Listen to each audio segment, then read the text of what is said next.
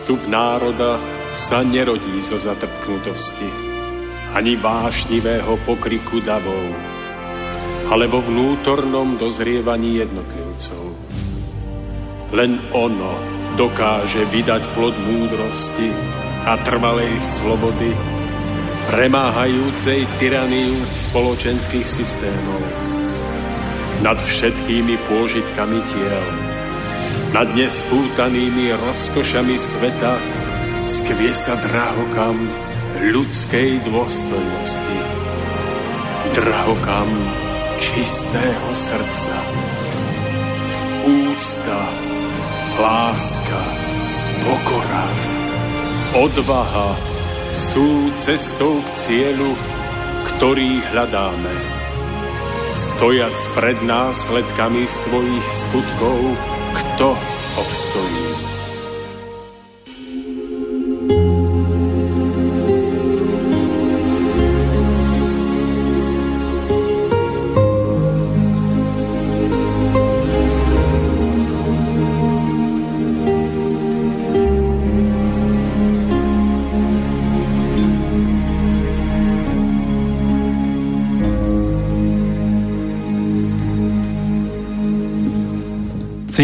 A rozum. Čo je viac? Čo by malo byť v hierarchii ľudského hodnotového systému na prvom a čo až na druhom mieste? Nech každý sám vo svojom vnútri citlivo zváži, ktorá zo spomínaných hodnôt má byť pre človeka rozhodujúca. Žiaľ, naša v úvodzovkách civilizácia ako celok stavila jednoznačne na rozum. Tým však stratila jednu zo svojich základných nosných hodnôt. Hodnotu prameniacu iba v ľudskej citovej schopnosti, hodnotu zvanú ľudskosť. Pod vplyvom všeobecného zamerania sa celého ľudstva hlavne na rozum došlo v priebehu plynutia času k zúženiu obzoru jeho vnímavosti a tým zákonite i k jeho zdeformovaniu a pokrýveniu mnohých základných pojmov. Súčasný zmysel veľkého množstva slov a pojmov tak dostal pod vplyvom tohto zúženia úplne iný význam – aký by v skutočnosti podľa zákonov stvorenia mal mať. Možno si poviete malichernosť, nepodstatná vec. Ale uvážte, keď je pokrivené a chybné už základné vnímanie určitého pojmu, musí ďalšie budovanie na takomto nezdravom základe celkom logicky prinášať čoraz väčšie pokrivenosti, priam nezmysly a nakoniec aj pád. Podobne ako keď budujeme dom a urobíme chybné základy, Čím vyššia bude stavba, tým viac sa budú chvieť múry a ak nedôjde k náprave, stavba sa nakoniec zrúti. Ak sa zameriame napríklad na pojem práca, môžeme sa naň pozrieť dvomi spôsobmi. Cez cit a cez rozum. Čo nám teda hovorí cit? Pracovať v skutočnosti znamená dávať. Dávať niečo zo seba, niečo, čím svojim vlastným spôsobom podľa svojich schopností a predpokladov prispiejeme k harmonickému chodu celej spoločnosti. Ušlachtilým motivom práce je byť užitočným a prospešným celku. A ak práca naozaj zohľadňuje naše osobitné schopnosti, stáva sa potom zároveň i formou sebarealizácie. Hlavným motivom práce je teda naše dávanie, ktoré má spolu s dávaním ostatných jednotlivcov smerovať k spoločnému cieľu, k blahu, spokojnosti, šťastiu a vzostupu celej spoločnosti. Ušlachtilosť vyššie uvedeného citového ponímania pojmu práca bola žiaľ chladným rozumom strhnutá hlboko nadol. Súčasný človek vidí v práci už iba spôsob a možnosť získavania peňazí. Málo komu ide o dobro celku. Každý v prvom rade usiluje o osobný prospech. Prvotný, čistý pojem dávania bol prekrútený na pravý opak, na branie. Možno si opäť poviete, no a čo? Práca musí byť vykonaná tak či tak a je nakoniec úplne jedno, ako sa na ňu pozeráme. Nie je to však pravda. Ukážme si názorný príklad, ako môže rozdielný prístup v hore uvedenom zmysle vplývať na jednanie a postoje ľudí. Predstavme si lekára, ktorý si svoje povolanie vybral z hlbokej vnútornej potreby pomáhať chorým a trpiacim. Jeho vnútorný postoj sa potom musí zákonite prejaviť i navonok v prístupe k pacientom. Musí sa a prejaví sa tým najpozitívnejším spôsobom – Na druhej strane máme lekára, ktorého pohnutkou k výberu povolania bol názor, že ide o celkom slušne platenú prácu a zároveň i o určité výsadné spoločenské postavenie. Nebude ho potom vykonávať z lásky k veci samotnej, z lásky k ľuďom, ale zo zišných dôvodov, pre peniaze alebo spoločenské postavenie. Pokrývenie pojmu práca malo negatívny dosah i vo výrobných odvetviach. Až do tzv. priemyselnej revolúcie môžeme pozorovať predsa len istú mieru harmónie a prirodzenosti. Výroba bola zabezpečovaná zväčša remeselníckými cechmi. Každý majster svojho remesla vyrábal svoje produkty sám, prípadne s pomocou tovarišov. Krajčil šil, šil šaty, obuvník topánky, stolár vyrábal nábytok, kováč výrobky z kovu.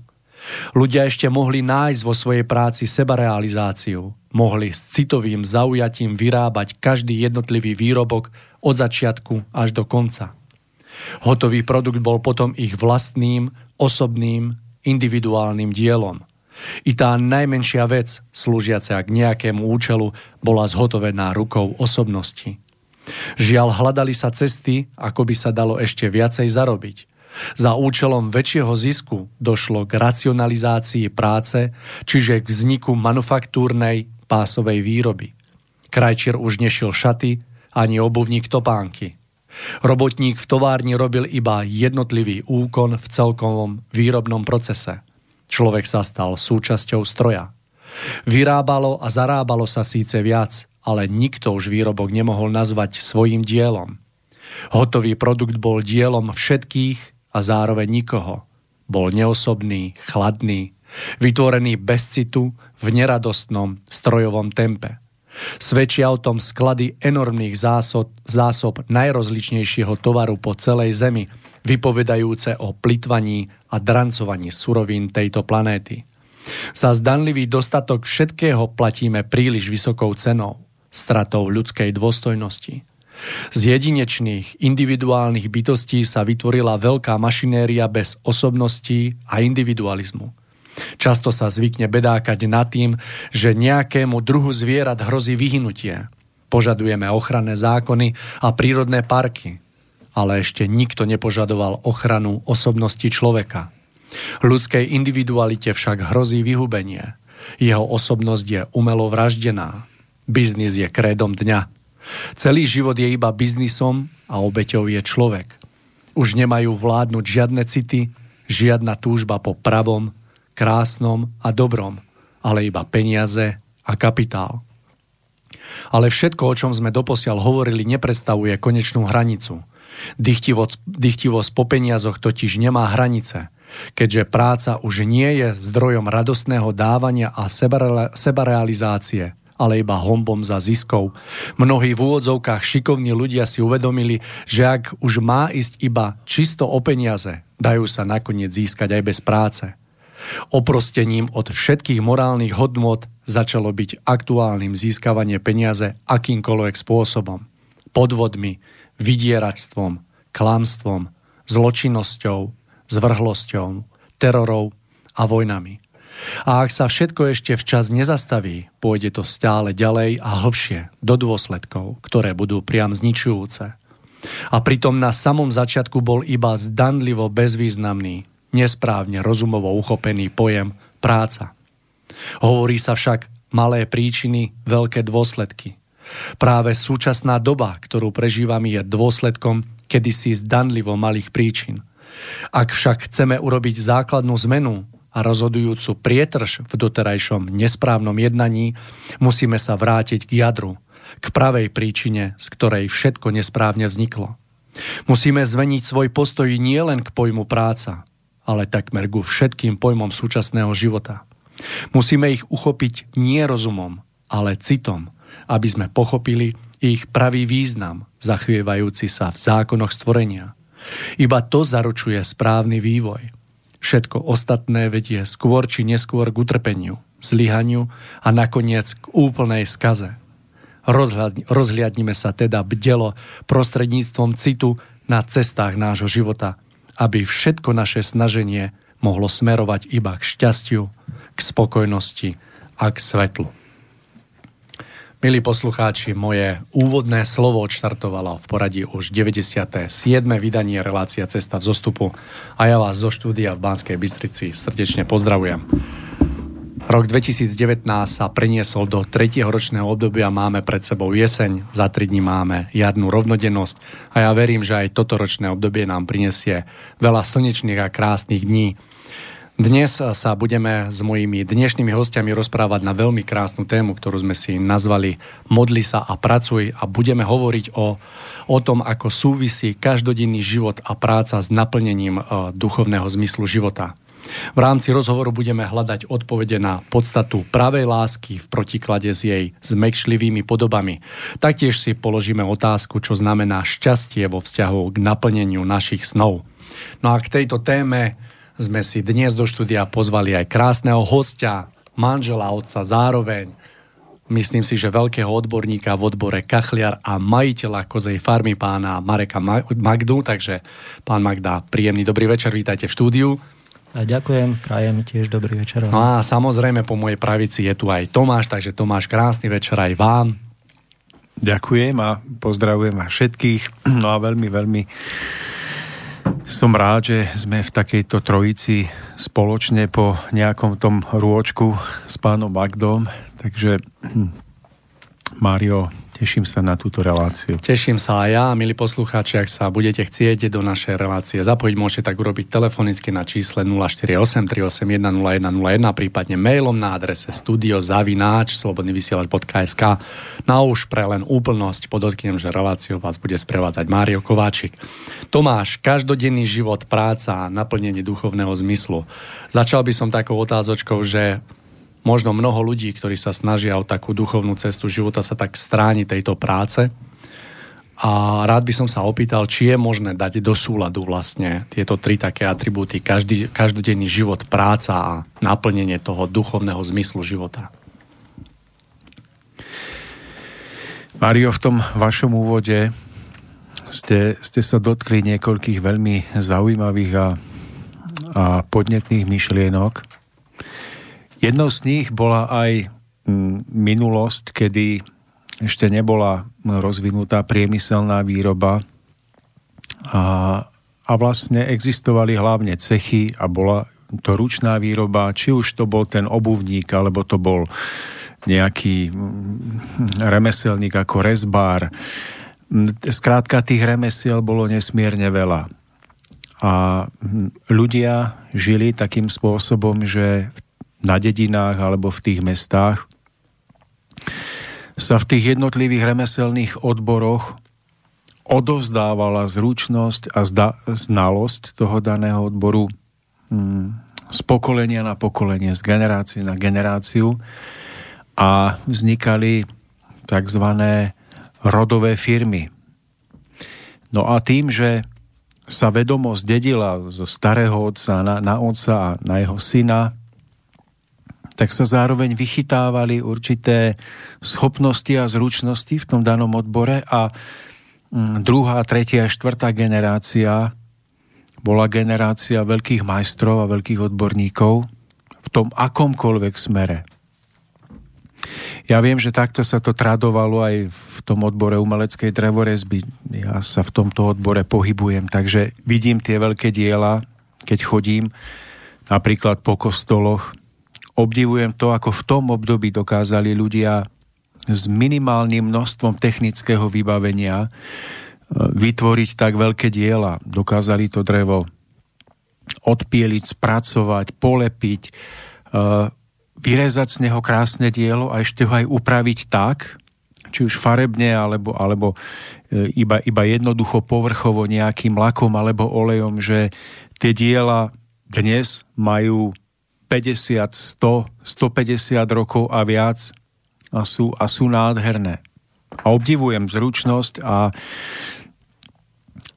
tú umeleckú hodnotu, ktorá je v tom skrytá. A uvedomujem si, že to bolo spojené potom aj s tým, že mm, ľudia, ako ste to spomínali, neboli iba súčiastkami v rámci nejakej továrenskej výroby, ale mm, boli prirodzene životom nútení a vedení k tomu, aby sa stali odborníkmi v danom remesle a pracovali a poznali technológiu výroby od začiatku až do konca.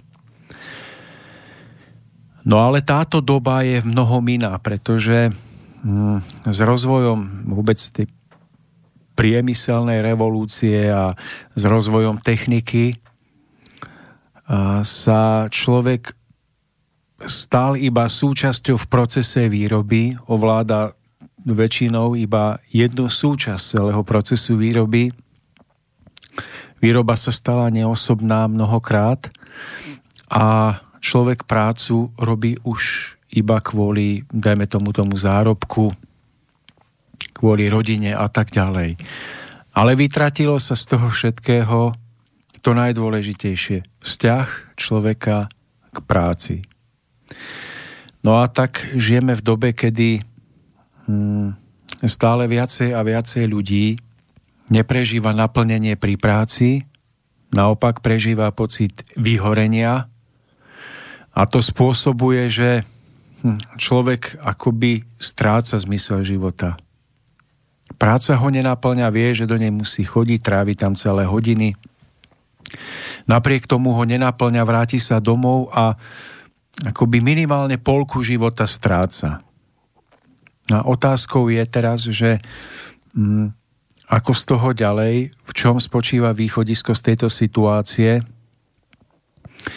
No a hm, mojou víziou alebo mojim akýmsi vnútorným prianím je, aby človek opäť spravil prácu, spravil z nej hm, činnosť, ktorá dá jeho životu určitý zmysel. E, činnosť, ktorú bude opäť vykonávať s najväčšou uh, radosťou, aké je schopný a zároveň aby výsledky, ktoré bude táto práca prinášať, mu dávali potvrdenie, že, že niečo skutočne dokáže, že touto prácou iným ľuďom pomáha, možno im robí radosť, možno poznáša ich život. A tak si myslím, že žijeme v dobe, kedy by sme mali opäť začať uvažovať nad tým, ako spraviť našu prácu, nechcem povedať modlitbou, to je možno, že silné slovo pre mnohých, ale ako spraviť našu prácu pôžitkom radosti, naplnenia toho vnútorného.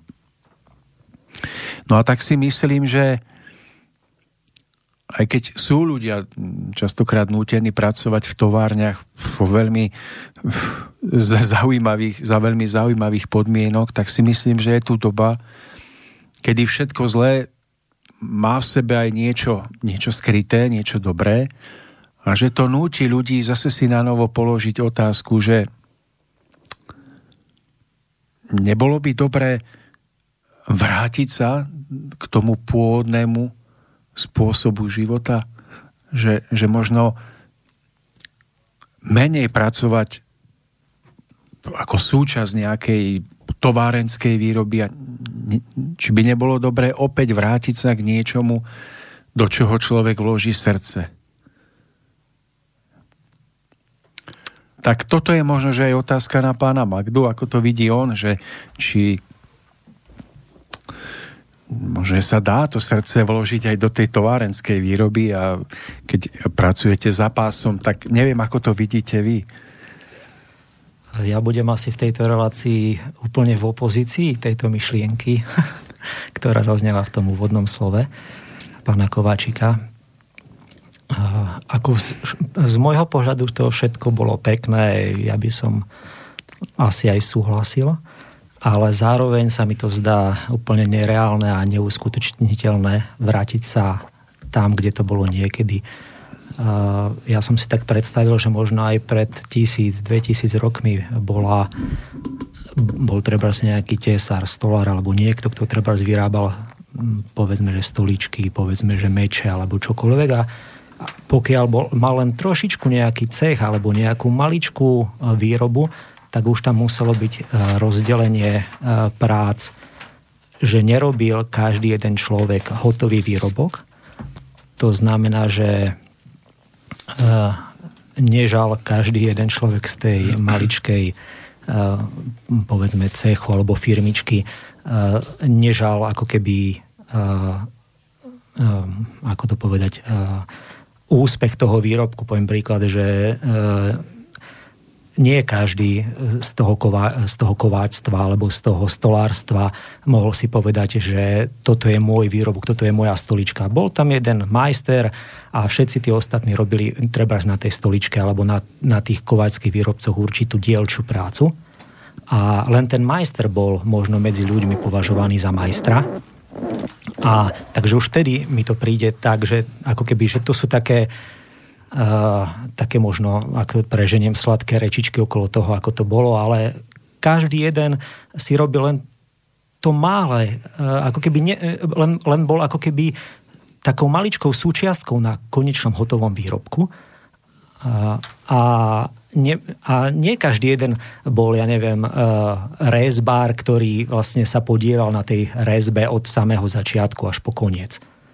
A jednoducho tak, tak mám pocit, že je to aj dnes, že síce je tu fabrická výroba a tak ďalej. Takže z môjho pohľadu nie je dôležité, e, čo sa robí, alebo aký je spôsob e, tých výrob dnes a ako bolo vtedy, ale ako sa to robí. To znamená, s akým vašim prístupom ak nás počúva niekto, ja neviem, z Virpulu, vymyslím si, a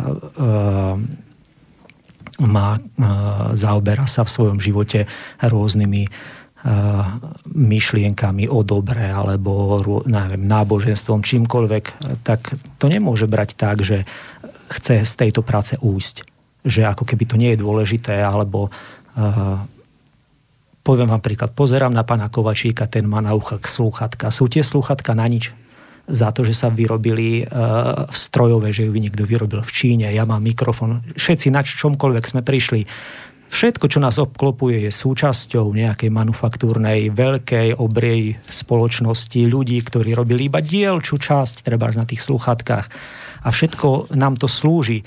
To znamená, že ten, kto robí za tým pásom z môjho pohľadu s tým svojim vnútorným prístupom, dáva v prvom rade pre seba a aj pre konečný výrobok e, do toho to, čo môže alebo nemusí dať e, to znamená nejakú zodpovednosť e, a všetky také ctnosti. K tej práci sa dá pristupovať proste tak alebo onak a to záleží ako keby na tom jednotlivcovi.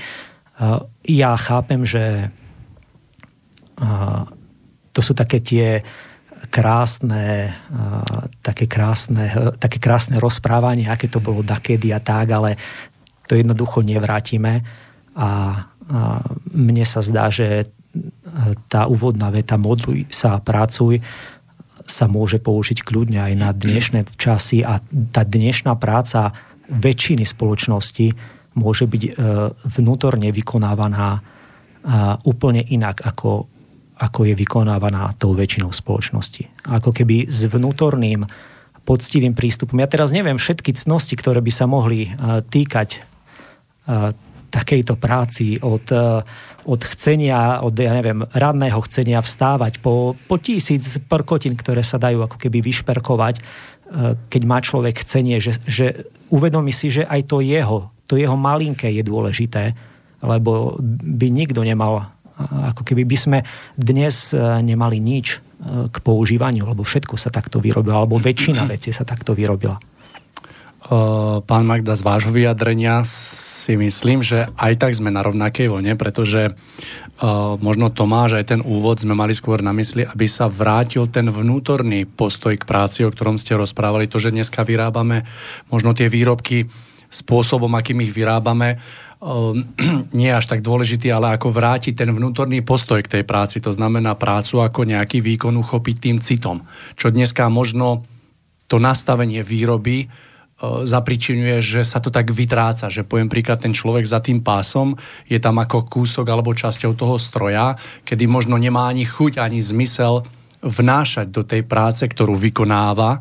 Nechcem povedať, že je nepodstatná, aj keď napríklad súvisí možno iba s nejakým kúskom, ktorý sa podiela na výrobe toho výrobku, ale aby tú tu, tu ten svoj postoj, aby proste tak naplnil tým citom aj napriek tomu, že keď šrobuje napríklad, ja neviem, v tej automobilovej linke nejaký len čas nárazníka, ale aby naozaj ten postoj sa k tomu tak zmenil, aby to nevy, nevykonával tak čisto rozumovo a tak surovo, že len tak jednoducho, ale aby sa vrátil. A konec koncov poznám vás ako človeka, ktorý, ktorý je práve pre mňa nielen dôkazom, ale aj vzorom toho, že sa to v dnešnej dobe dá, pretože vás poznám v prvom rade ako farmára, ktorý pristupuje k svojej práci aj napriek tomu, že používate akékoľvek výdobytky tejto techniky a ktoré pri tej práci, ale že pristupujete v každodennosti k tej práci s takým srdcom, s takým odušenením, že jednoducho uchopujete prácu ako činnosť naozaj tým citom, že nie takým rozumom. Ja len toľko taká poznámočka k tomu. Takže myslím si, že sme stále na rovnakej vlne a na rovnakej lode. Tomáš, nech sa páči. Ja mám veľkú rado, že uh, ja som, milí poslucháči, s, pánom Magdom mal niekoľko rozhovorov na tieto témy a mám veľkú radosť, že um, vždy dokáže priniesť nejaký protipohľad na, na pohľad, ktorý poviem ja. Uh, ja by som ale ešte, ešte pán Magda napríklad uh, vám položil otázku, že sedíte na stoličke, tak ako ja, ktorá uh, vyšla z nejakej pásovej výroby, neviem odkiaľ. A teraz máte možnosť sedieť na stoličke, ktorú urobil niekto vlastnými rukami. Z dreva to strúhal, nejakým spôsobom opracoval, a nechcem hovoriť, že s láskou, lebo to už, to už zaváňa s hnilotinou, keď sa, keď sa moc vraví o láske, ale skrátka robil to poctivo, robil to tak, ako sa na človeka patrí. A robil to on osobne. Tak vám by sa, vy by ste si ktorú stoličku vybral? Lacnejšiu. Keby ste bol z Oravy, tak poviem, že ste pravý Oravec. Ale, ale to, je, to je vlastne to, k čemu som niekde mieril alebo smeroval, že, že, že ja chápem, že sa nedá zastaviť technologický pokrok, že aj Tomáš Baťa to asi riešil vo svojom období, keď boli cechy vyrábajúce topánky a on si uvedomil, že ak on nepostaví továreň a neodstaví stovky malých cechov, a on bol veľmi zlý v očiach vtedajších e, cechových výrobcov, pretože postavil továren s novými technológiami, on ich v podstate úplne odstavil a tá továren zamestnala potom, potom obrovské tisícky ľudí. A ale on si asi uvedomoval, že jednoducho, ak to nespraví on, urobí to niekto iný, len s tým, že tých ľudí môže potom drsne zneužiť. On si uvedomoval, že nemožno zastaviť rozvoj rozumu, rozvoj technológia a výroby, že to urobiť proste asi musí. Ak to neurobi, urobí to niekto iný a môže to dopadnúť horšie. A že to je dané vývojom rozumu, vývojom technológií, vývojom spoločnosti ako takej, že to asi sa nedá zmeniť. No, ale popri tom napriek tomu uh, si myslím, že um, je dobré, keď popri tom všetkom existujú ľudia, ktorí dokážu niečo aj v tejto dobe vyrobiť práve s tým prístupom toho niečoho osobnejšieho. Lebo ja som robil v tom Virpule niekedy, no a opíšem vám ten, ten priebeh toho, ako to v tej modernej dobe e, reálne vyzerá. Takže pre sa spúšťa linka, máte normu nejakých 900 práčok, asi dva týždne musíte nesmierne drieť, získavať zručnosť, aby vám, aby vám práčka neutiekla z pásu, pretože ak si utriete pod čela trikrát, tak vám práčka ujde. Takže naozaj driete. Hm, vedľa mňa bol muž, ktorý, mimochodom som sa dozvedel, že to bol kňaz katolícky bývalý, ktorý mal ešte ťažšiu prácu na tej práčke, bol z toho zúfalý. keď sa premenil pás a mala ísť ťažšia práčka, kde musel urobiť ťažšie úkony. Na záchod samozrejme e, môžete po dvoch hodinách. Ja som si v tej práci, k tej práci našiel vzťah. Veľmi úprimný. V podstate som ani nevnímal tie práčky, mal, svoj, mal som svoj vnútorný život – No ale napriek tomu môjmu zážitku by som povedal, že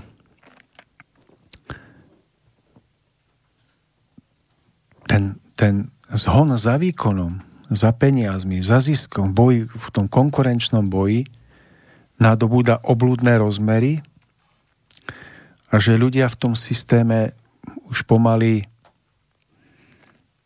sú úplne degradovaní.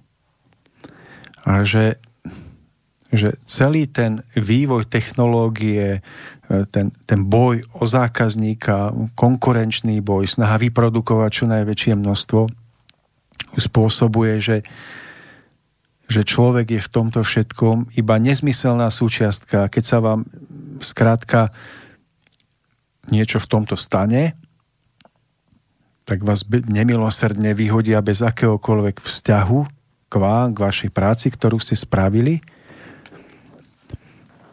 No a to je zase akoby ten protipohľad, že či by popri tomto všetkom ľudia napriek tomu nemohli sa viac snažiť vytvoriť aj niečo takého, ako tú stoličku napríklad. Asi áno, ja ako keby v podstate uh, sa mi páči, ako hovoríte a vždy, vždy mi idú myšlienky na nejaký uh, troška protipohľad toho, že uh, ja to beriem ako, že relácia cesta v zostupu je pre ľudí, ktorí možno hľadajú aj, aj, ako, aj niečo iné ako iba z práce domov, ja neviem, televízor, futbal a zás do práce. A, a takých ľudí môže byť množstvo a ja by som im chcel povedať, že a nie každý z nich môže byť, musí byť alebo môže byť nejak in, uh, umelecky nadaný. Čiže ja by som skôr povedal, že predsa by som sa vrátil k tomu, že ten prístup k tej práci je to, čo je to najdôležitejšie. A ja napríklad e, nemal som e, nejak v svojom živote e, asi vôbec možno chúť, alebo ako to povedať,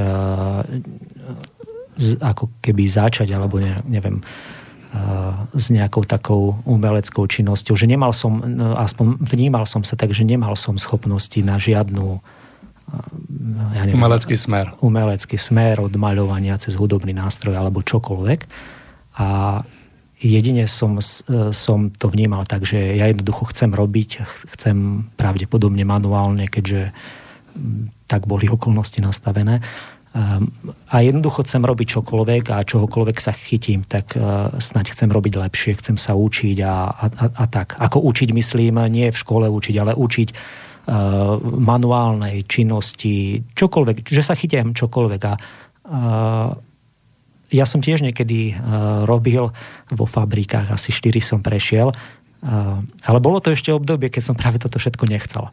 A, čiže sa mi z fabrika ako keby zhnusila a um, mal som asi taký postoj, ako má väčšina ľudí vo fabrike, ale potom, keď prešlo nejaké obdobie, e, že ja už som si uvedomoval, že práca je nesmierne potrebná a že vravím, nie som nejak umelecky nadaný, tak sa chytím čohokoľvek a, tak už tá fabrika neprišla, no ale prišli, prišli iné druhy činnosti, ale tiež to bola treba e, výroba pieskovca, tiež to bola úplne monotónna práca, e, ale ja som si, snažil som sa uvedomovať, že je nesmierne dôležitý pravý pri, ako keby prístup, ako to človek robí. Ale to je dôležité ako keby pre uh, mnoho, mnoho uh, možno povedať cnosti, aj keď to v tejto chvíli neuvedomujete, ale uh, človek prekonávaním všetkých prekážok, ktoré musíte prekonať, aby ste došli do tej práce, robili ju všetko pekne, zodpovedne a tak ďalej, tak ako keby vás to vnútorne formuje, že vy, vy v tých cnostiach e, rastiete, že viete sa ovládať, e, že to neskončí na tom, že sa mi to, no to je ťažké a idem preč, tak si musím nájsť inú. Hej. A v takomto prekonávaní seba samého, aby ste sa dokopali doslova alebo dotlačili, ak to nejde inak, e, do tej práce, tak ako keby vnútorne získavate. A ako náhle to začnete robiť e, s nejakou vedomou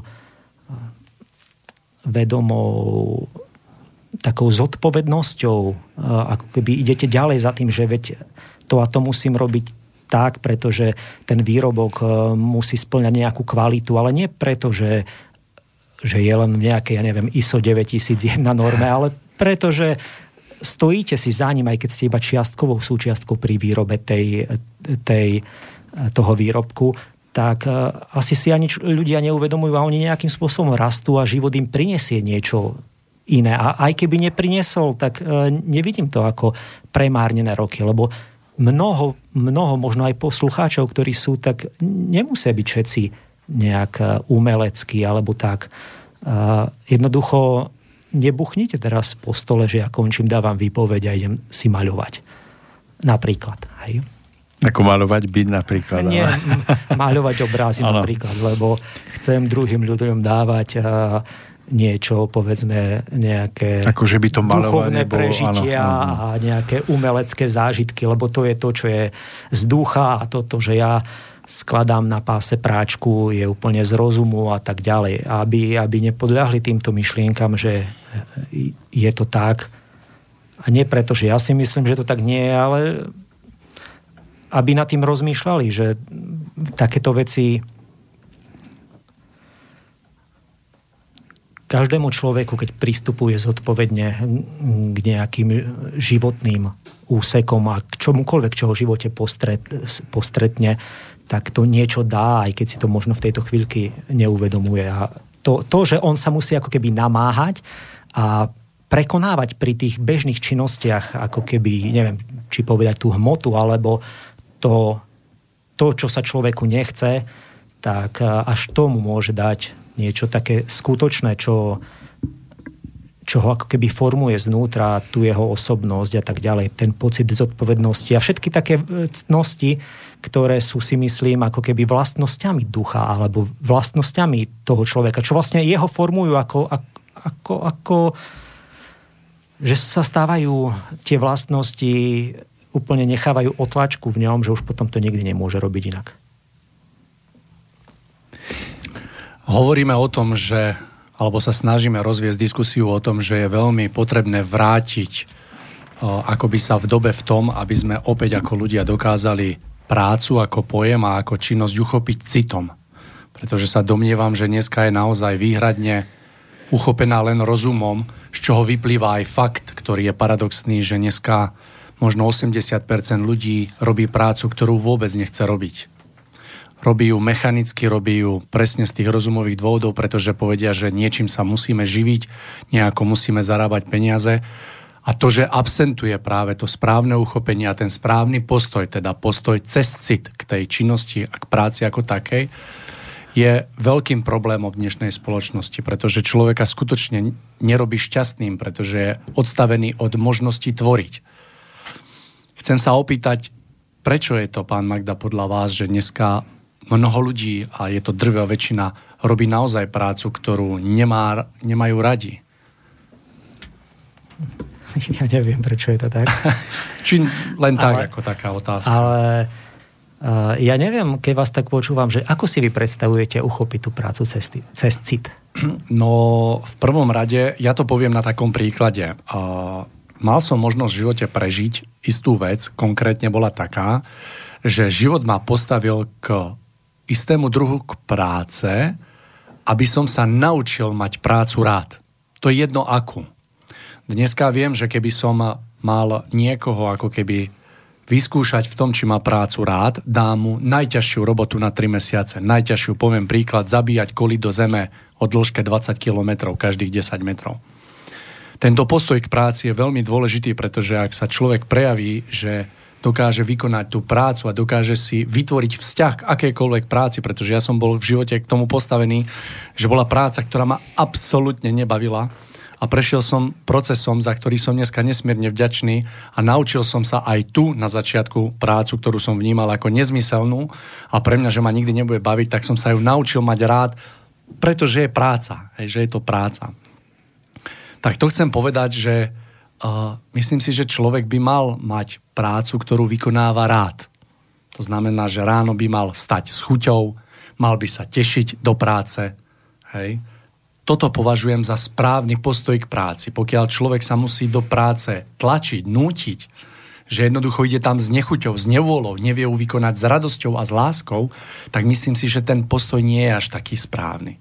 Takže ten postoj správny vnímam v tom, že napríklad vo vašom príklade verím, že vy ráno stanete a máte radosť z toho, že idete pracovať. Verím, že je to v prípade aj Tomáša tak. A v mojom prípade po istých prežitiach je to presne takisto. Ráno vstanem a teším sa na tú prácu, že budem môcť pomôcť, poslúžiť ľuďom. Mám z toho obrovskú radosť. Hej.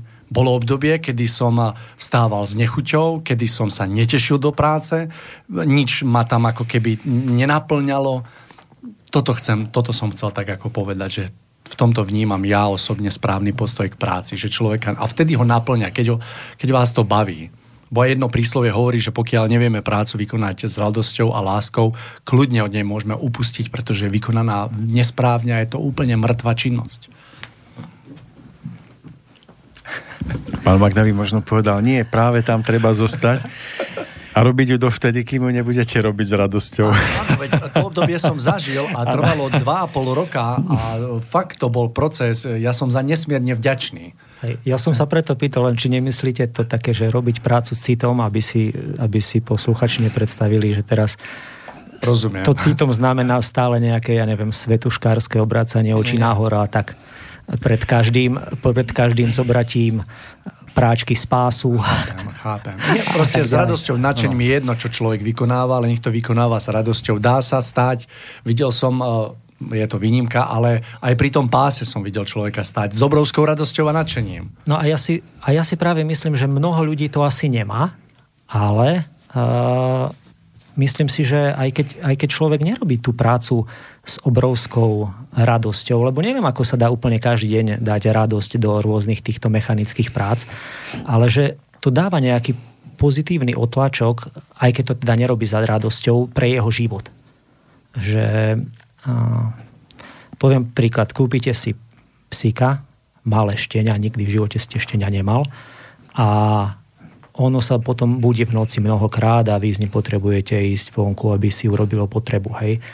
No, kto toto bude robiť s radosťou? Možno, že prvých pár dní, možno, že jednoducho niektoré veci sa nerobia s radosťou. To nočné stávanie v hoc ktorých intervaloch, keď vás pes budí, lebo určite je to aj u mňa, u mňa zas uh, je to tak, že nám pes uh, veľmi šteka, nemusím ho ísť venčiť, ale musím treba zrobiť nejaké úkony a uh, niekedy, no neviem, či to niekedy bolo s radosťou, myslím si, že nie. Ale to prekonanie sa a ísť, uh, aj keď to není úplne s tým tešením sa, uh, a to ústavičné opakovanie sa a to prekonávanie seba samého, preto, lebo to druhý ako keby potrebuje, dáva otlačok vášmu vnútru, alebo môže dať nejaký otlačok vášmu vnútru a keď sa to treba opakuje niekoľko uh, rokov a už sa to vám už stane ako keby uh, prirodzeným. Nevravím, že sa na to tešíte, ale že, že to pre vás nie je nejakou otrávou alebo niečo. Jednoducho, že viete, že je to potrebné urobiť, tak uh, ste ako keby prekonal, prekonal pohodlnosť a mnoho iných vecí, ktoré do vás e, vtlačí niečo pozitívne. Ako keby, že sa vnútorne vyvíjate. Hej, lebo úplne to takto povedať, že e, s radosťou robiť akúkoľvek činnosť a to je to citové a ako keby, keď to nerobím s radosťou, tak vtedy sa na tom cit nez, nezúčastňuje, že to by som tak ja nebral. Ja by som to možno doplnil, že to, čo vravel Mário, že s radosťou, že hm, jedna vec je chápať to tak, že mať radosť znamená mať príjemný pocit pri práci. Ale keď sa hovorí o tej radosti, o pravdivej vnútornej radosti, tak to je ešte niečo hlbšie, že hm, ja neviem, staráte sa o niekoho, koho musíte prebaliť poumývať ho, mm, vyčistiť mu plienku a tak ďalej. No tak pocitovo vám to možno radosť neprináša, pocitovo, ale prináša vám to radosť, ten, ten hlboký, hlboké prežitie zmyslu. Tak e, ja, mys- ja si myslím, že toto by malo byť to, čo by malo byť stále prítomné. A to si nemusíte vedome nejak, nejak vedieť o tom, ale, ale to je stále niekde s vami.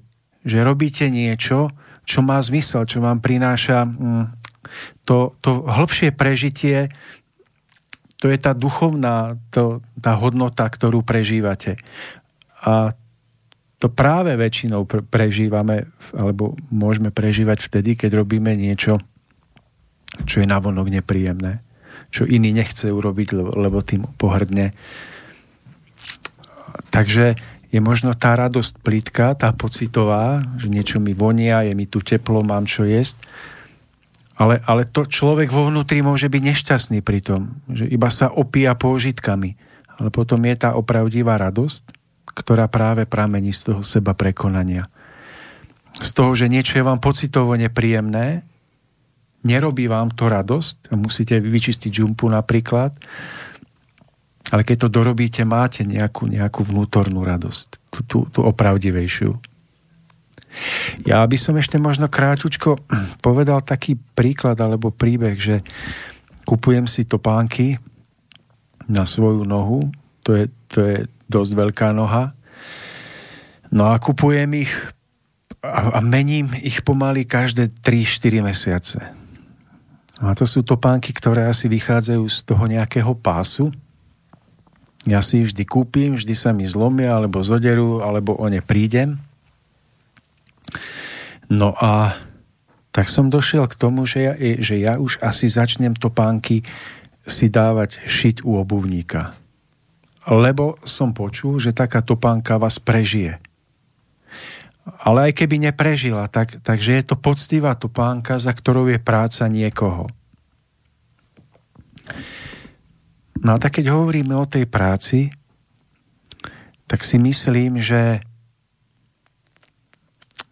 že keď niekto vyrába takéto topánky, že on sa za to postaví, za tú kvalitu, že vám túto topánku vie opraviť, že jeho meno je garanciou kvality, že to je viacej ako záručný list niekde v nejakej firme, kde prídete, poviete, mám zlomenú topánku alebo zodratu a No a nikto za to neručí, iba nejaký nezmyselný papier, ktorý väčšinou vám je aj tak ničomu.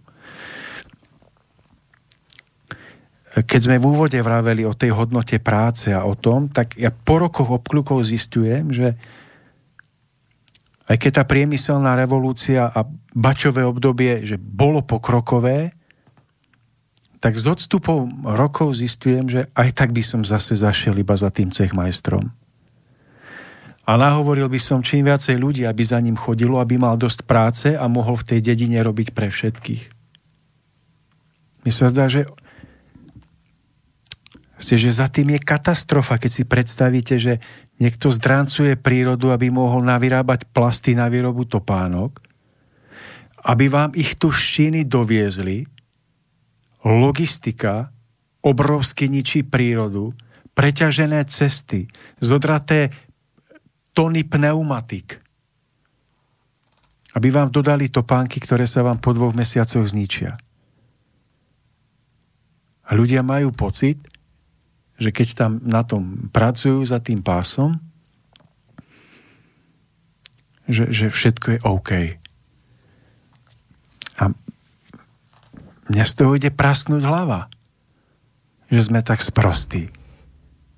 Že máme v dedine človeka, ktorý by ich dokázal vyrobiť, ale my za ním nezajdeme, neklopneme mu na dvere.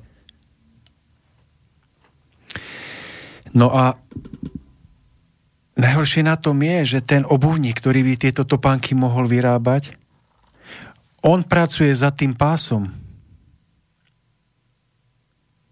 Lebo si možno povie, ja chcem mať pozitívny vzťah k práci, ja tu robím, to je ono. To jediné, čo môžem zmeniť, je, že budem s radosťou robiť za tým pásom. Ale on možno nevie, že mal vyrábať špičkové topánky, za ktoré sa postaví svojim menom, že v tejto dobe obrovských gíčov a hlúpostí, čo sú na trhu, by sa skutočne zaskvel a poctiví ľudia by k nemu chodili nakupovať.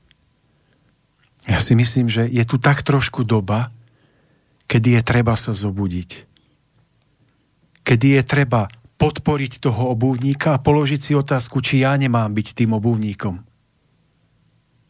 Lebo je obrovské množstvo ľudí, ktorí niečo vedia, alebo by mohli vedieť keby si trošku viac verili, keby trošku viacej počúvali vnútorný hlas a nenechali by sa odradiť rečičkami, že sú už starí.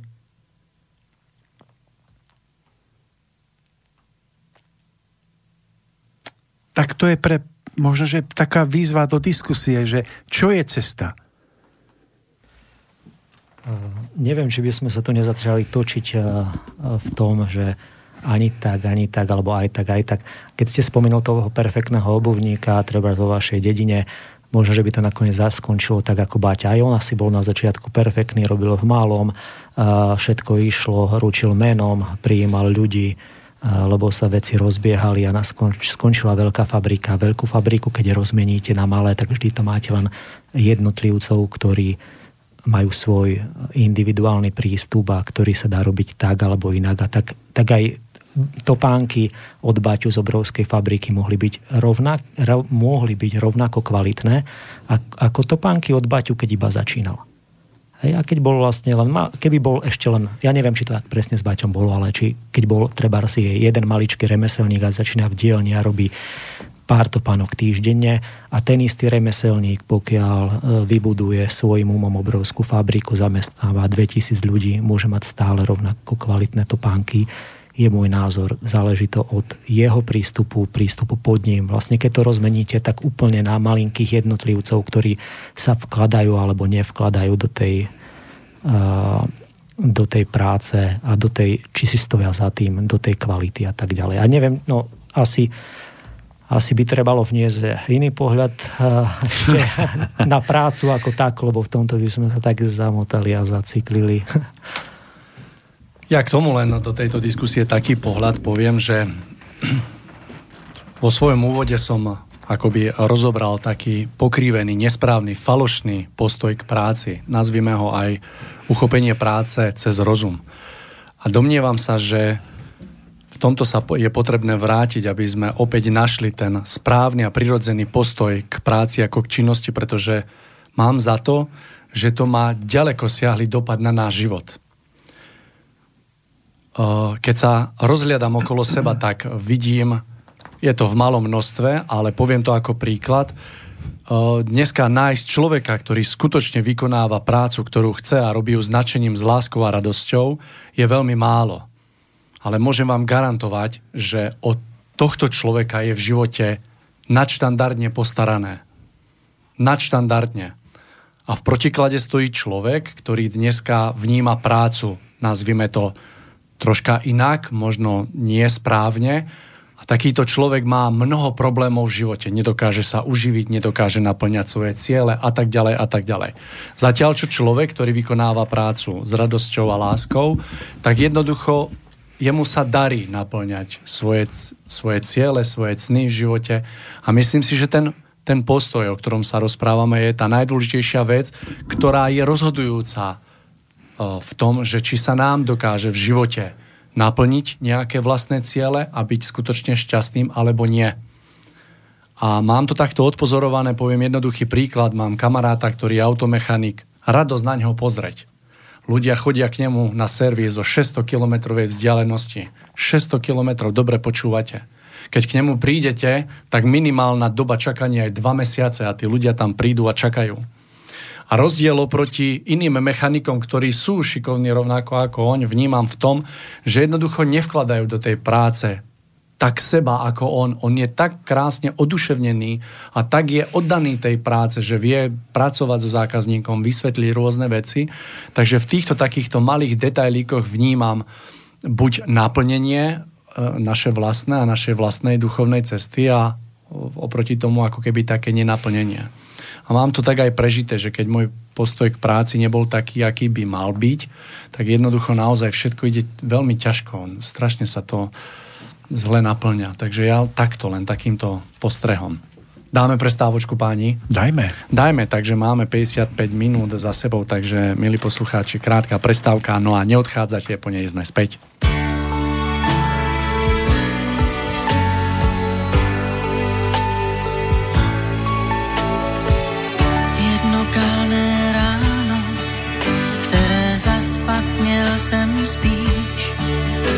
Ležel v schránce dopis, jenž tvou vůni.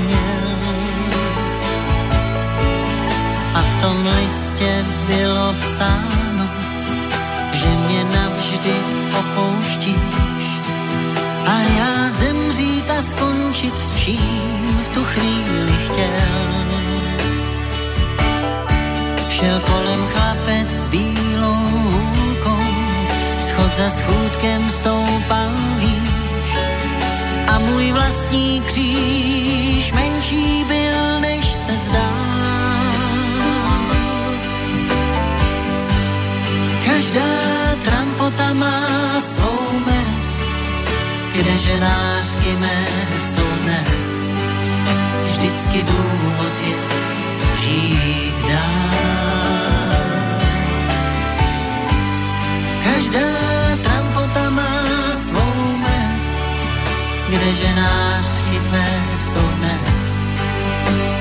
Vždycky důvod máš žít dál.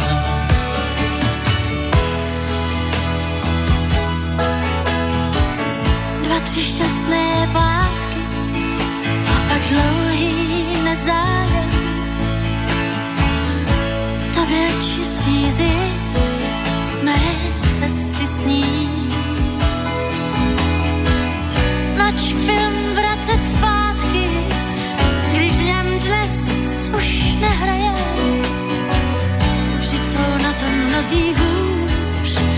já vím. Už je to vlastně všechno dávno, staré rány odnes čas. Prostě každý z nás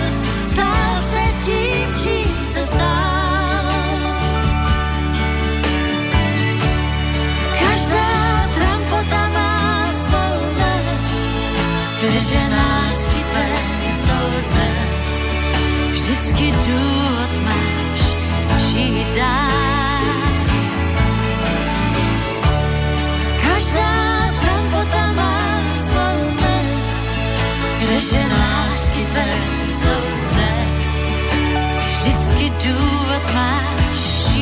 Haló,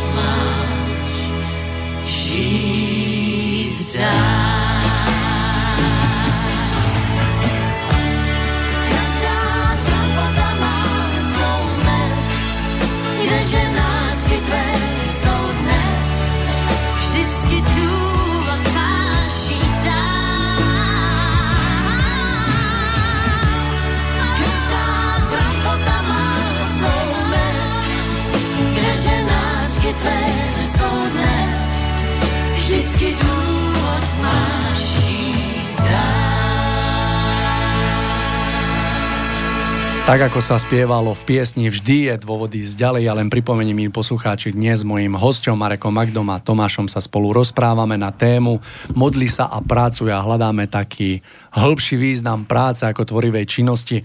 Tu sme cez prestávku ešte to diskutovali a ja by som to otvoril takou otázočkou, že uh, Debatovali sme pred prestávkou o tom, ako je dôležité získať ten správny postoj k práci. No a možno, uh, pán Magda, otázka smerom k vám, že ako sa podľa vás vytvára takýto postoj správny? Že povedzme, že človek ho nemá správne uchopené a teraz ako sa asi vytvára podľa vás? Alebo čo človeka čaká vlastne na tej ceste, kým získa ten taký správny postoj k práci, nazvime ho uchopený citom?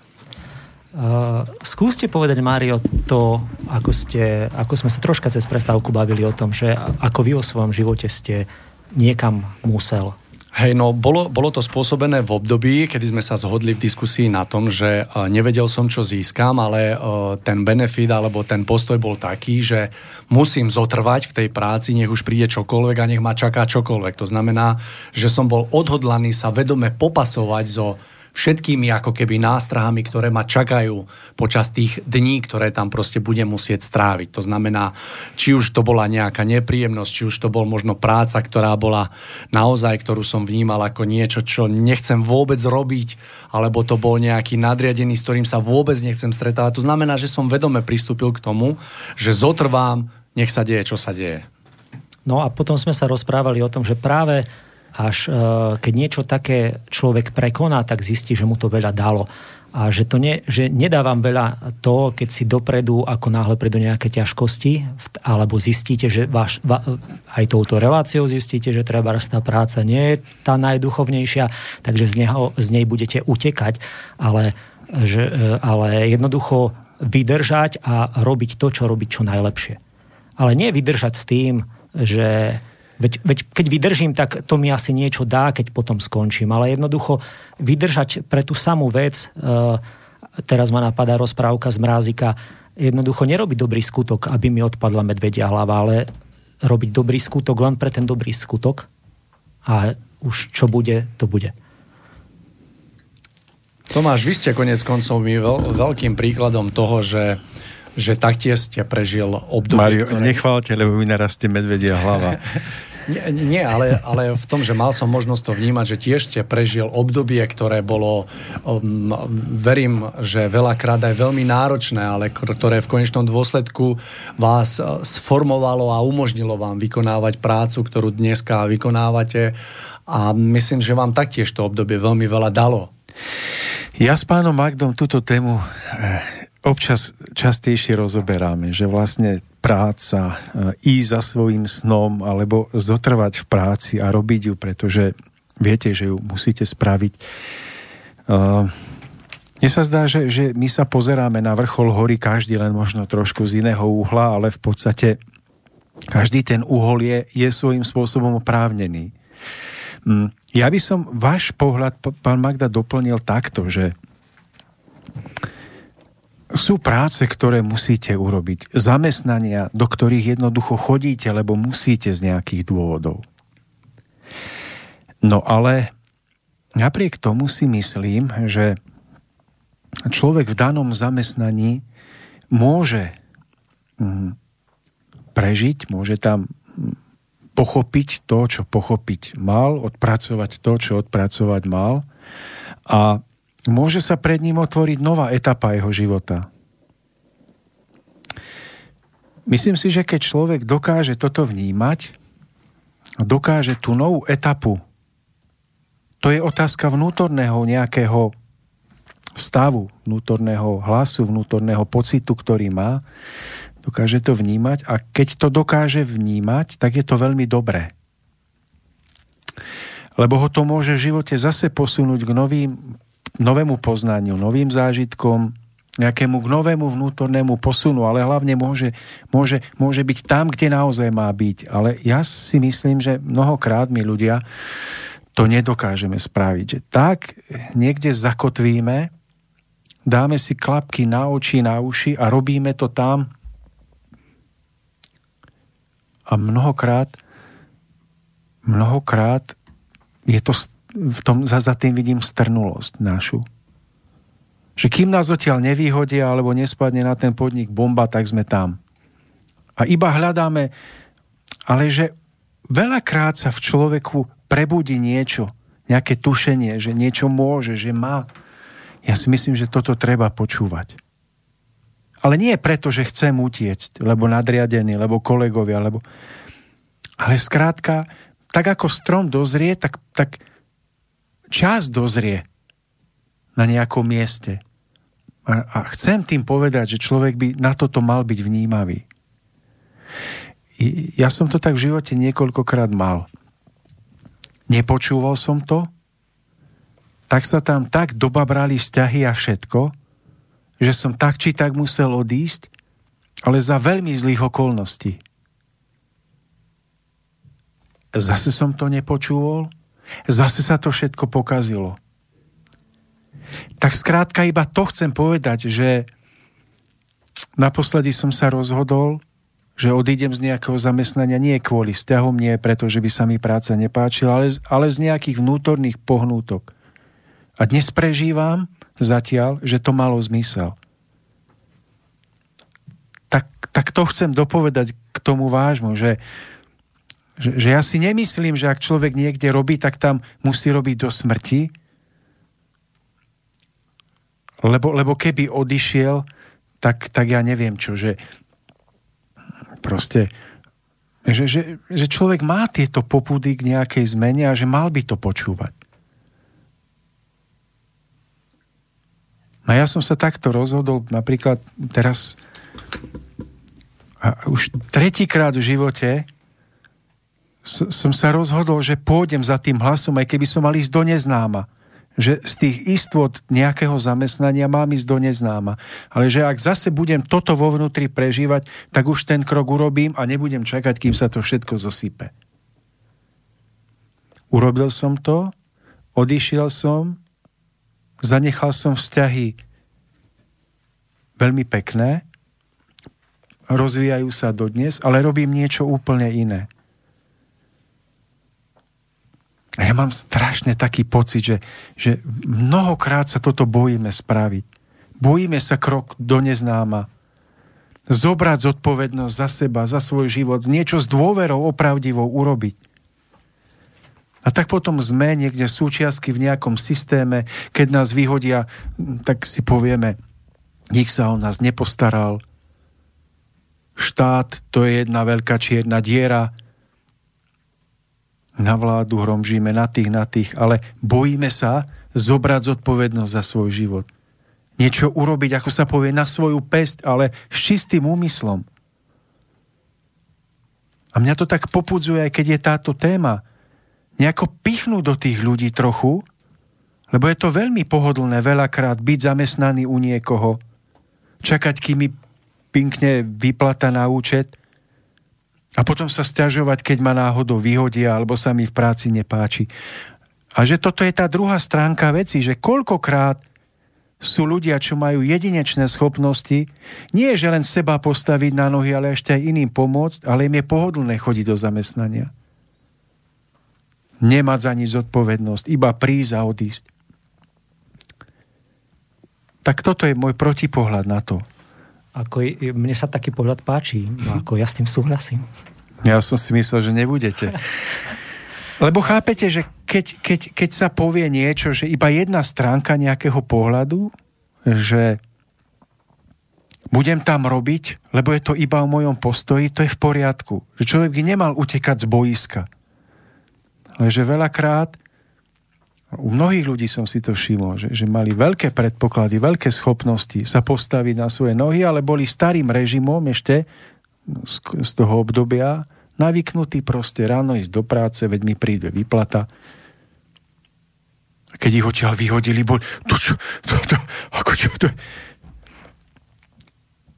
Vravím tomu mužovi, veď sa postavte na svoje nohy, veď ste chlap. Máte dve ruky, dve nohy, na čo čakáte? Že toľko ľudí jednoducho je aj v tom systéme, ktorí by v niečom mohli byť naozaj majstri, alebo minimálne dobrí. Že jednoducho a myslím, že, že ten tlak doby, to vyhorenie ľudí, že, že mnohým otvorí oči, aby niečo naozaj začali niečo, kde sa viac zapoja do života, že nebudú iba mechanicky niečo robiť, lebo im príde výplata. Ja som taký šťastný napríklad teraz, ja to šťastný hovorím opravdivo, že nemám to jednoduché, ale musím premyšľať, ako tovar ponúknuť, ako zohnať drevo, ako zohnať láta, ako urobiť návrh, ako pochopiť, čo zákazník chce, vyrezať, zabaliť, poslať, trpnúť, či sa to bude páčiť. A ak sa to páči a zaplatí, mať veľkú radosť. Je to, je to dobrodružstvo. Že k tomuto by som veľmi rád mnohých ľudí nejako podporil, že neutekať z boiska, neodchádzať, pretože je niečo ťažké, ale byť mnívavý na to, či, či nemá ten človek niečo ešte v živote urobiť. Len také doplnenie, že myslím si, že práve aj táto diskusia, aj tá podstata tkvie tom, že prečo by mal človek zmeniť postoj k tej práci, pretože to súvisí z môjho pohľadu úplne so všetkým. Ja to vysvetlím na jednoduchom príklade.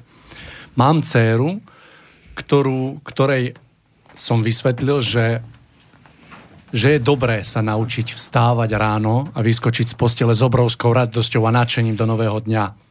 Hovoril som jej to v čase, kedy vôbec nemala takýto postoj. To znamená, že pokiaľ by bolo možné, tak by ten človek troška ešte tak v tej posteli poleňošil a tak ďalej a tak ďalej.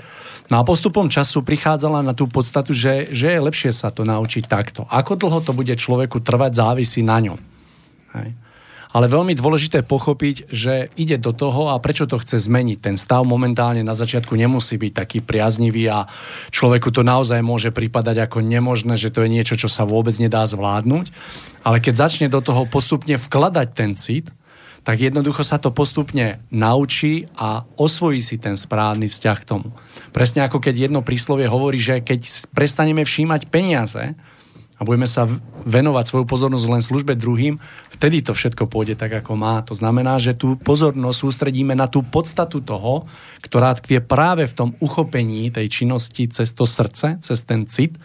A potom tá práca, jednoducho si myslím, to je presne o tom aj, že mi napadá taký príklad, že buchty od starej mamy chutia najlepšie. A myslím si, že práve preto, pretože stará mama pri tom jesení toho cesta tam vloží presne tú ingredienciu, ktorá je podľa mňa najdôležitejšia pri tej strave. Hej. Pokiaľ by tá ingrediencia, ktorá je mimochodom láska, tam chýbala, tak tie buchty naozaj chutiť nebudú. A mám toto odpozorované, že je to tak.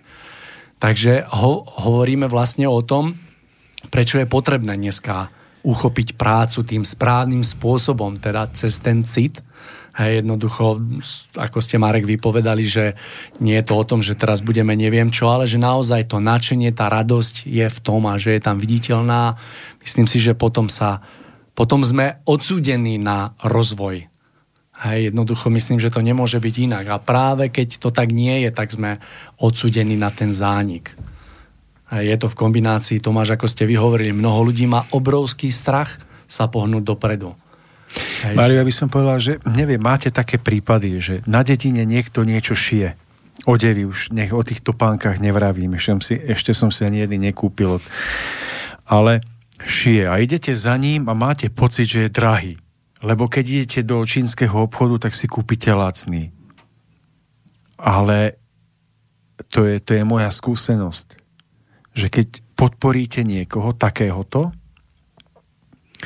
tak sa vám to tisíckrát vráti. Že nie, že, že akože prerobím, lebo som mu dal o 40% viac, ako by som to kúpil. Ale tá, tá zákonitosť alebo logika života je taká, že ak ja niekoho podporím, že zaplatím mu viac, ale viem, že on vychováva 3 alebo 4 deti a nemusí teraz on odchádzať do zahraničia za prácou, tak sa to v tom požehnaní života tisíckrát vráti. Obklukami. A nerobím to preto, aby sa mi to vrátilo. Ale viem, že to tak je. Je to presne, ako ste teraz naznačili, Tomáš, že uh, to nesprávne uchopenie uh, pojmu práca nám potom uh, Potom aj ako zákazníci sme veľmi, veľmi zvláštni v tom postoji. Hej, že napríklad, ja to poviem na jednom príklade, ja neviem, predávate med a teraz sa stretnete s človekom, ktorý 9 rokov nakupuje med a vždy hľadá niekoho iného a ide po cene. A keď som mu položil otázku, prečo hľadáte stále iného medára, prečo nenájdete nejakého človeka, medára, ktorý vás presvedčí o kvalite, dajte mu euro navyše, nie preto on z toho nezbohatne, ale umožníte mu, prejavíte mu tým obrovskú náklon, zocníte jeho prácu, pretože keď sa on na tú prácu vykašle, tak potom neviem, čo budeme tu papať. Hej, a to vôbec nie je ako o takom zbavení. Takže súhlasím aj s tým, čo ste povedali, Tomáš, že naozaj, keď nemáme to správne uchopené, tak aj sme zvláštni ako zákazníci potom, že nevieme doceniť vôbec tú prácu a faktom zostáva... Ja by som bol veľmi, veľmi za to, keby sa v rámci nejakej dediny alebo nejakej komunity, kde ľudia žijú, vytvárali ľudia, nie že vytvárali ľudia, ale na nohy stavali ľudia, že jeden v tej dedine urobí dobré mesové výrobky, druhý urobiť niečo z, z kože a tak ďalej. A že ľudia začnú si takto pomáhať. Začne to fungovať. Ja viem, že mám kvalitnejšiu vec. Mám to, mám to možno, že drahšie, ale on príde ku mne a začíname fungovať na úplne iných základoch. A myslím si, že, že tá skúsenosť, ktorú máme od tej priemyselnej revolúcie, ak sa to všetko rozbehlo, že nedá sa to vrátiť späť. Dneska sa nedajú zrovnať zo zemou všetky podniky, čo sme vystávali na ornej pôde, najkvalitnejšej pôde. To sa asi nedá. Ale čo sa dá, je mať skúsenosť, že toto nie je cesta. Že to proste je krátkodobý pocit, že tá továreň vyprodukuje toho viac, ale reálne nám oveľa viac vezme, lebo postavíme to na ornej pôde, je to stále menej a menej kvalitné. V podstate už nikto nie je zodpovedný za kvalitu a tak ľudia obkľukov po 300 rokoch pomaly a po, po neviem, 150 alebo koľko prichádzajú, že ten pôvodný model mal možno obmedzenia, nebolo tak toľko veľký výber, ale možno mal také výhody, za ktoré by sme dneska platili zlatom.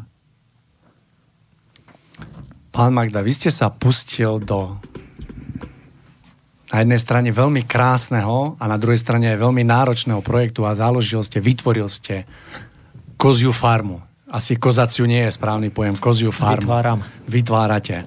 Pre mňa ste živým príkladom toho, ako sa to dneska dá, aj keď sa zhodneme na tom, keby sme diskutovali, že to vôbec nie je miestami jednoduché. Tomu, tomu ja verím, že to nie je jednoduché. Čo vás viedlo k tomu, že ste sa vlastne dal na tento smer a podľa mňa to robíte veľmi dobre a myslím si, že e, sa rozrastáte, že rok čo rok vás pozorujem, tak farmička je čoraz väčšia, je tam väčšie množstvo hospodárskych budov, väčšie množstvo zvierat, e, dokonca väčšie nadšenie z tej práce.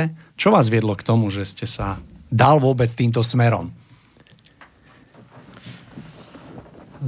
Mne sa to veľmi páčilo, ako keby páčilo sa mi od dávna z nejakého dôvodu sa mi páčili chovať kozy.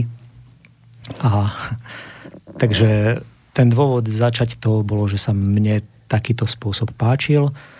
A dnes to už ale vyslovene oveľa viac ako ja je v tom vložená moja manželka a moje deti, ktoré to podporujú. Lebo mne sa to síce páčilo, my sme pred pár rokmi aj začali, mali sme možno 40, 40 kôz, ale nebol ten správny čas, nebolo možné sa tým nejak živiť alebo tak. Bolo, bolo to obdobie, keď, keď si nemôžete ako keby povedať, že idem, že splň si svoj sen, ideš robiť to a to a jednoducho taký ten americký štýl, že mne sa páči to, tak za tým idem mne sa to nie, e, nikdy neprestalo páčiť, len som musel ísť iným, museli sme ísť iným smerom. Znamená, že museli sme sa e, živiť e, inou prácou a toto bolo vždy mnoho rokov v polohe, že sa nám to páči, ale mali sme stále iba treba z jednu kozu. Až keď začali do toho vstupovať, že máme staršie deti, ktorým sa to páči takisto, tak sa to začalo rozrastať. A ten hlavný dôvod, okrem toho páčenia, je, že si myslím, že produkujeme zdravé e, výrobky. A ako keby jednak, e, že chceme byť e, s ľuďmi, chceme niekomu niečo dať. Neviem, neviem ako to povedať, aby to neznielo nejak príliš znešenie alebo tak ezotericky, ale a, nie, nie je to tak, že vyslovene vedome robím niečo cítom, alebo že jednoducho sa nám to páči a myslím si, že pre nás je takýto spôsob ako keby takým našim vyjadrením nášho postoja, ja neviem, k stráve alebo k celkovu životnému štýlu. O, pán Magda, ja vám poviem len jednu vec, keď vás tak počúvam z môjho pohľadu.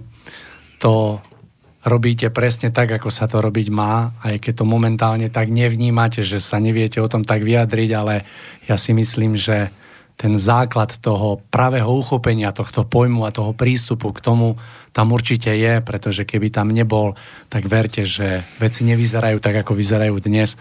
Takže ja si myslím, že, že je to tam tak, ako to má byť aj s celou vašou rodinkou. Mal som to môže vnímať, vidieť a je to úžasné, takže ja držím palce a ja verím, že sa to bude rozrastať a ja si to odkontrolujem. Ja si myslím, že zmysel toho všetkého je, aby človek vykonával prácu, ktorú vykonať prirodzene musí a zároveň hľadal postoj v prežitiach obrusoval seba samého tak, aby aby tú prácu prežíval ako modlitbu. Aj keď je tento pojem možno, že veľmi silný, ale keď človek prežíva prácu, robí ju s tým správnym vnútorným naplnením, tak ona sa môže stať modlitbou.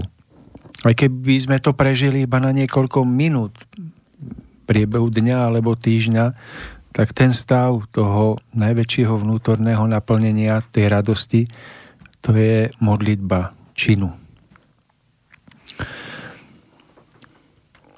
A toto asi by sme mali hľadať každý jeden v tej práci, ktorú robíme, aby sme tú prácu mohli vykonávať ako živú modlitbu alebo bohoslužbu, pretože nemusíme o tom vedieť, ale každá naša práca nakoniec by mala byť uctievaním Boha ako vďaka.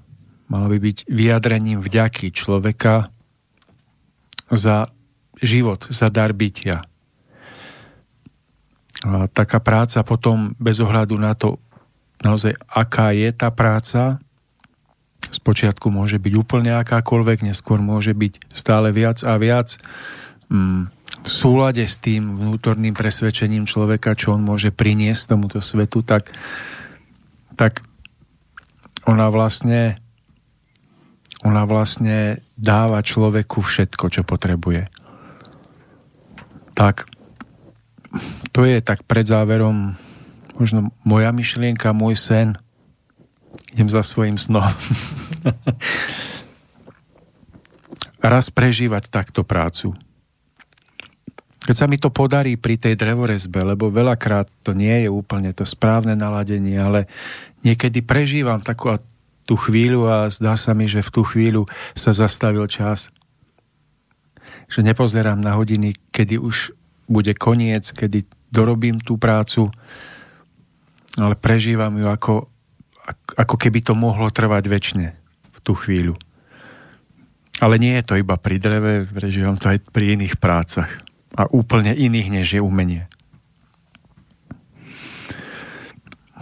Takže toľko asi na záver k tomu môjmu postoju alebo k názoru, že modlitba a práca sa asi nevylúčujú, ale práca by sa mala stať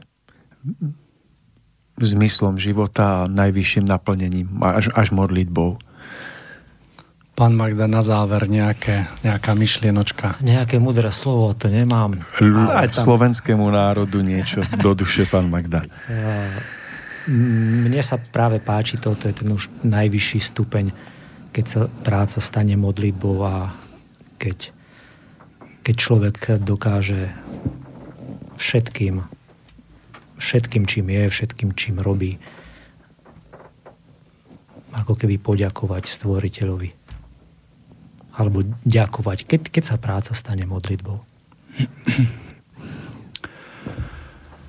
Žiaľ, žijeme v dobe, ktorá, ktorá nám umožňuje eh, vnímať prácu tak, ako ju momentálne vo všeobecnosti ako ľudia vnímame. Ja si veľmi želám, aby sme sa, aby sme v sebe našli úprimnú snahu nájsť k práci ako takej ten, tej, ten najsprávnejší postoj, ktorý potom predurčí úplne všetko v našom živote a myslím si, že to súvisí s pojmami ako je radosť a láska.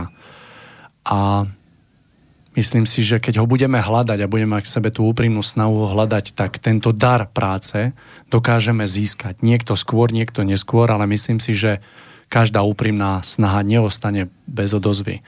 Tak by som chcel vysloviť také želanie, že si želám, aby ako ľudia sme, ak nemáme tento správny postoj k práci, aby sme ho hľadali a hľadajme ho tam, kde momentálne sme. Nie sme tam len tak, sme tam preto, aby sme sa niečo naučili a ja som presvedčený o tom, že tento vzťah správnej, správny vzťah tej práci sa dá naozaj hľadať práve tam, kde momentálne sme. Či už je niekto za pásom, či už je niekto ako vodič traktora, či už je niekto ako vodič kamion, či už je niekto ako riaditeľ nejaké pobočky. To je úplne jedno, ale že sa dá nachádzať všade.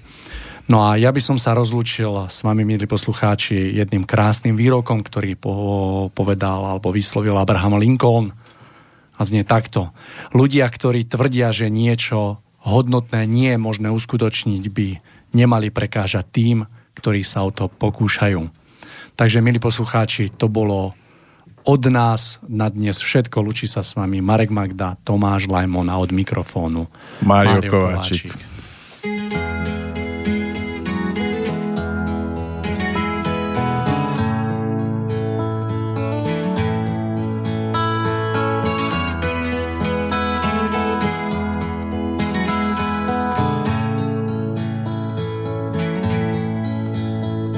Měsíc trpělivě poslouchal to, čemu ještě včera říkali jsme zpívání.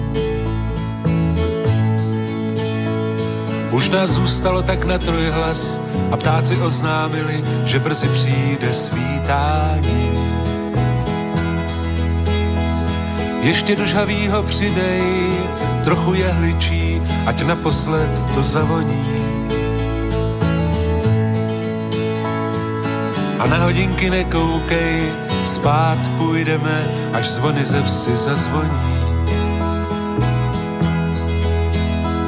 A pěkně podle starých zvyků, i když je skoro ráno, dobrou noc si popřejem. A poděkujem k východu, že Manitou nám dopřál ještě jeden den. Spousta obyčejných věcí tady kolem ještě dovede nás za srdce vzít. Starý pádlo bůh odkud a bílej šátek holky, co hledala v řece klid. A raní slunce, když se korunami stromů v mlze mezi kmeny prodírá. A šerif, že nemůže spát, tak vezme kytaru a něco na schvál zaspívá. A pěkně podle starých zvyků, i když je skoro ráno, dobrou noc si popřeje. A poděkujem k východu, že Manitu nám dopřál ještě jeden tak pěkně podle starých zvyků, když je skoro ráno, dobrou noc si popřeje. A poděkujem k východu, že Manitu nám dopřál ještě jeden den. Tak pěkně podle starých zvyků, i když je skoro ráno, dobrou noc si popřeje.